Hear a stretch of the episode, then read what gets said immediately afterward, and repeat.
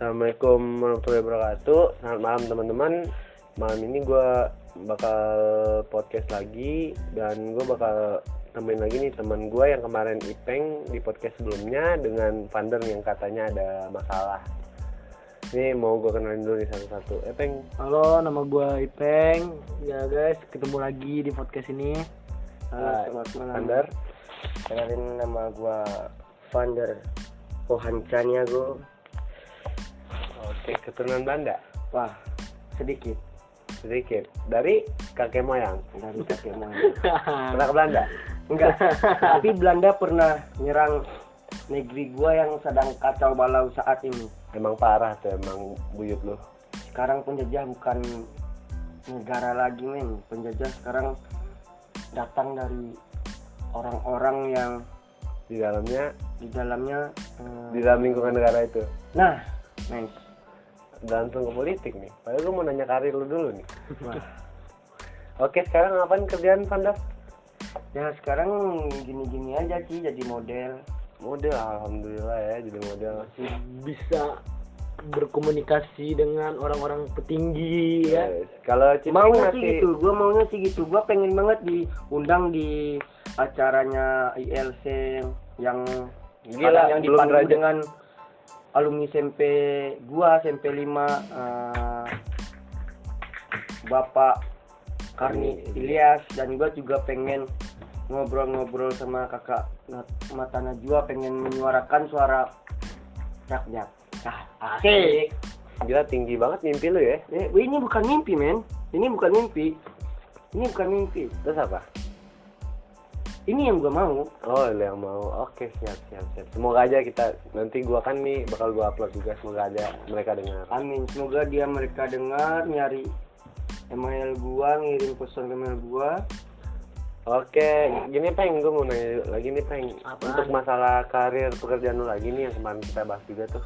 Gimana yang usaha itu? Kalau gue, kalau gue sekarang lagi menjalani usaha-usaha kuliner yang semacam kebab. Roti bakar. Kemarin kata Vita ada yang dua ribu apa? Yang dua ribu itu sausnya doang sih. Ya, salah ngomong dia ya, gagu ya. Karena yang pedas-pedas itu nggak perlu mahal lah.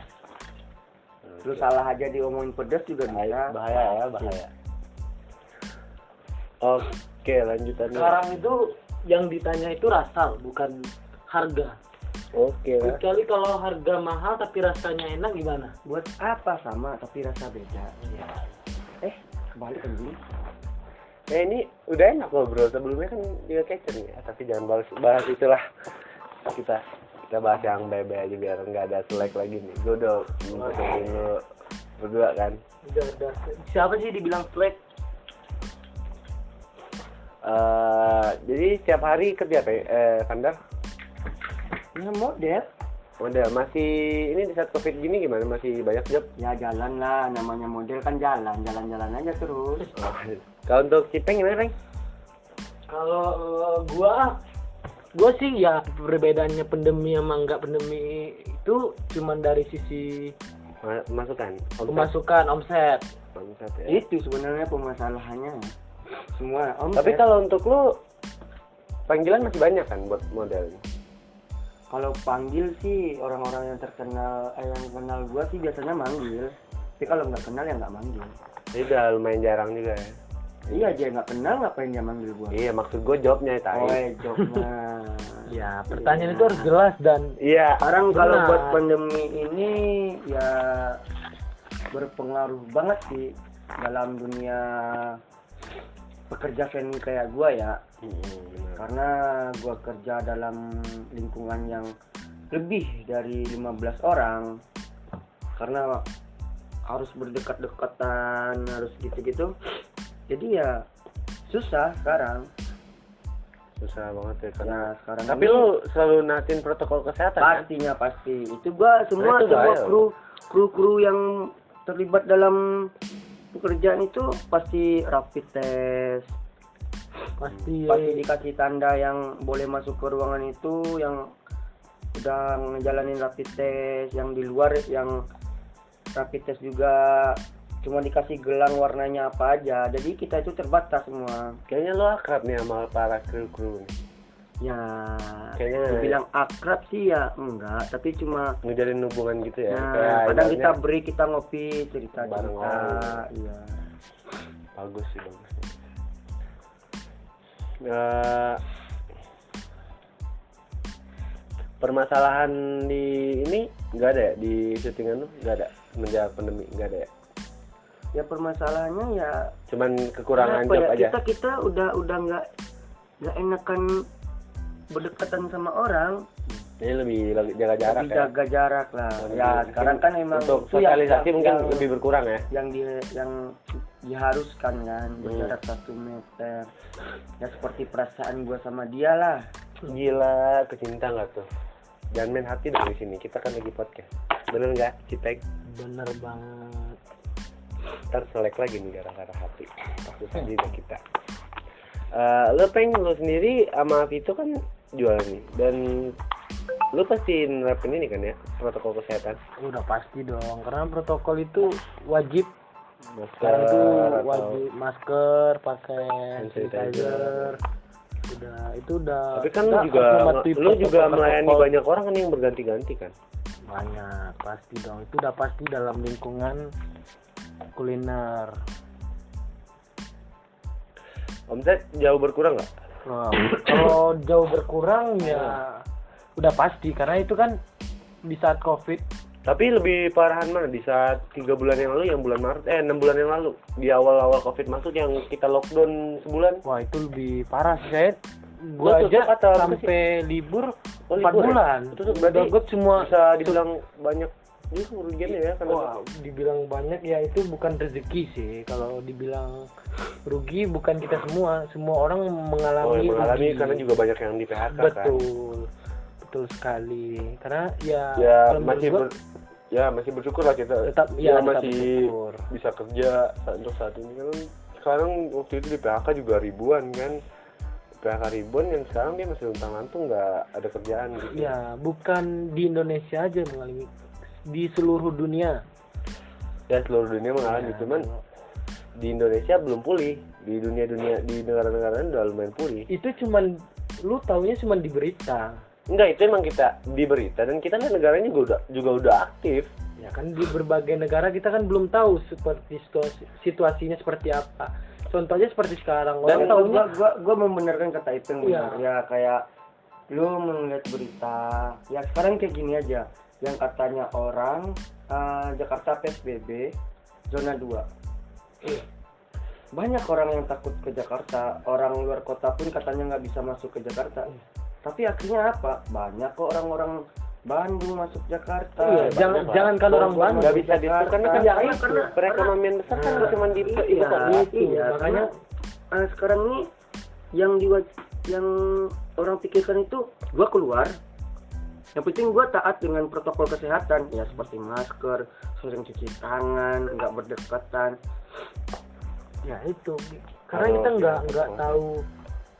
Sering cuci tangan lah ibaratnya. Kalau buat kehidupan orang um, bersosialisasi sekarang kayaknya udah lebih renggar. tujuh puluh lima persen udah jalan, tapi buat dampak ekonomi bagi masyarakat kecil kayaknya berpengaruh banget. Ya. Seperti orang jualan baju di Tanah Abang. Iya itu kayaknya kayak kosong banget sih sekarang itu. Mall-mall ya. Juga banyak yang ya, ini kayak pedagang-pedagang kaki lima juga banyak yang pedagang-pedagang kaki lima dia harus alih profesi. Betul. Yang jadinya jualan baju banyak sih, jadi... besar impact yang gue lihat ya. Juga nih dari Covid gini. Dan alhamdulillahnya kita masih bisa bekerja ya kan di ya. Jadi ya bener-bener aja lah kerja kalian gitu. Terus gini, menurut kalian nih, apakah penanganan di Jakarta ini udah benar apa belum untuk masalah Covid? Hmm, apa ya? Kalau dibilang benar, kalau dibilang benar mungkin kita bisa dibilang dibilang negara yang bagus lah penanganannya Covid. Tapi kenyataannya beberapa bagai negara bilang negara kita Indonesia ini sangat buruk mengatasi Covid. Iya karena di saat kita membatasi, dan di saat pembatasan itu masih banyak tambahannya, misal ribuan, empat ribu dalam sehari, gila banyak banget kan. Ya apa ya, sekarang ini kayaknya hmm, yang kabarnya Wisma Atlet juga mau penuh itu kayaknya, benar nggak sih menurut kalian? Wah, dari sosmed-sosmed yang gue lihat nah, itu juga pribadi, pribadi ya? Gue masih tanda tanya bagi gue, karena gue belum terjun ke ke situnya. Ya kalau menurut gue sih ya gitu ya, orang pintar banyak tapi yang jujur itu nggak ada, jarang. Oh, masalah gitu. Jarang. Oh, untuk jujur dalam pembuka-bukaan di masalah Covid ini ya? Ya, yang bilang orang orang pintar itu banyak. Dan ini lu lihat kemarin kan yang masalah demo, pasti kalian lihat ya kan di sosial juga banyak. Betul. Itu kan banyak kumpul-kumpul itu, banyak banget itu. Ya kalau dibilang di dunia start sosmed COVID. Ini dunia sosmed itu yang di kenyataan yang kenyataan sama yang orang yang nggak tahu itu banyak berbeda. Kita nggak bisa menyalahkan satu sama lain. Nah. Gitu men, karena kita nggak ngelihat dan kita nggak ngejalanin. Nah gitu. Betul. Ah, betul terus sekali. Gini yang mau gue tanya, yang saat demo kemarin nih. Demonstrasi kemarin kan itu banyak banget itu perkumpulan, ibarat bukan ngumpul lagi, itu udah demo kan banyak orang itu, dan ada juga beberapa yang nggak pakai masker. Itu menurut lo gimana? Itu kan bisa berimpak ke bertambahnya korban Covid. Ya itu, ya maksudnya itu ya salah, kita juga nggak bisa menyalahkan pemerintah dengan masyarakat. Pemerintah cuman meng, maksudnya itu meng. Uh, aturan apa gimana? Aduh susah nyelesain. Memberikan aturan. Iya, dan masyarakat cuma bisa mematuhkan. Dan harus menjalani. Cuman ya. Kan pada saat itu nggak ada yang menjalani. Banyak yang nggak pakai masker. Ya kita nggak bisa. Karena mungkin mereka demo ya, karena nggak setuju akan ini kan. Iya, dalam oh, iya. dunia politik itu susah juga. Juga, juga ngaruh besar sih menurut gue. Betul. Juga nggak bisa, maksudnya itu nggak bisa kita. Gue sebenarnya takut satu sama lain ya. Gue sebenarnya takut nih masuk-masuk ke politik, cuman udah nanggung dan gue mau bahas politik juga deh sama kalian. Dan menurut kalian nih R U U eh, Ciptaker itu banyak ini nggak merugikan masyarakat kecil nggak seperti buruh gitu? Pandar, ya, lu nanyanya uh, berpengaruh buat masyarakat, masyarakat kecil.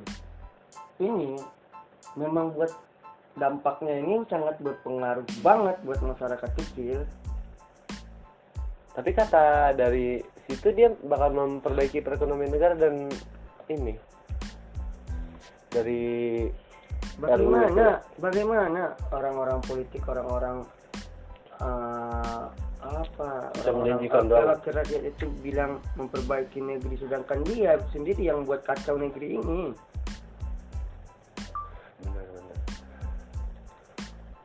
Tapi kan ya, Indonesia ya. Ini apa? Yang kaya-kaya, yang miskin tambah miskin. Betul. Yang kaya tambah kaya, yang miskin tambah miskin lah. Sekarang kata-katanya bahaya itu, bisa diculik kita ini. Huh, culik kenapa? Enggak. Apa yang salah dari kata-kata kita ya kan? Kalau dapat mereka-mereka anjing-anjing bangsa itu semua dengar. Tapi kan masih ada lah menurut gua orang-orang benar di dalam lingkungan. Mereka nggak bisa menyuarakan ma banyak yang mereka. Banyak yang orang benar ingin bersuara tapi suaranya dibungkam, suaranya nggak didengar. Dan aksi demonstrasi kemarin banyak merusak fasilitas negara, nah, fasilitas umum. Itu sangat disayangkan, itu sangat disayangkan sekali. Itu kerugian negara sampai enam puluh lima miliar loh yang gua baca. Kemarin itu ya, udah betul. Banyak yang merusak fasilitas umum, itu ada oknum-oknum tertentu yang yang sengaja niatnya bukan buat demo tapi buat buat merusak. Dan kembali lagi dipikir lebih jauh, ini kita memberi peluang buat buat apa ya, buat orang-orang itu buat korupsi loh. Hmm, kayak halte depan H I kemarin yang dibakar. Tapi kita nggak usah bahas korupsi dulu, ini serem, gue males dah bahas, bahas korupsi. Kita gue nggak berani deh. Iya, kalau kita bahas lebih lebih uh, dampak demo. Tapi kemarin. Gini, iya dampak demo. Kalau mereka nggak seperti itu, nggak hancurin, mereka juga nggak akan didengar.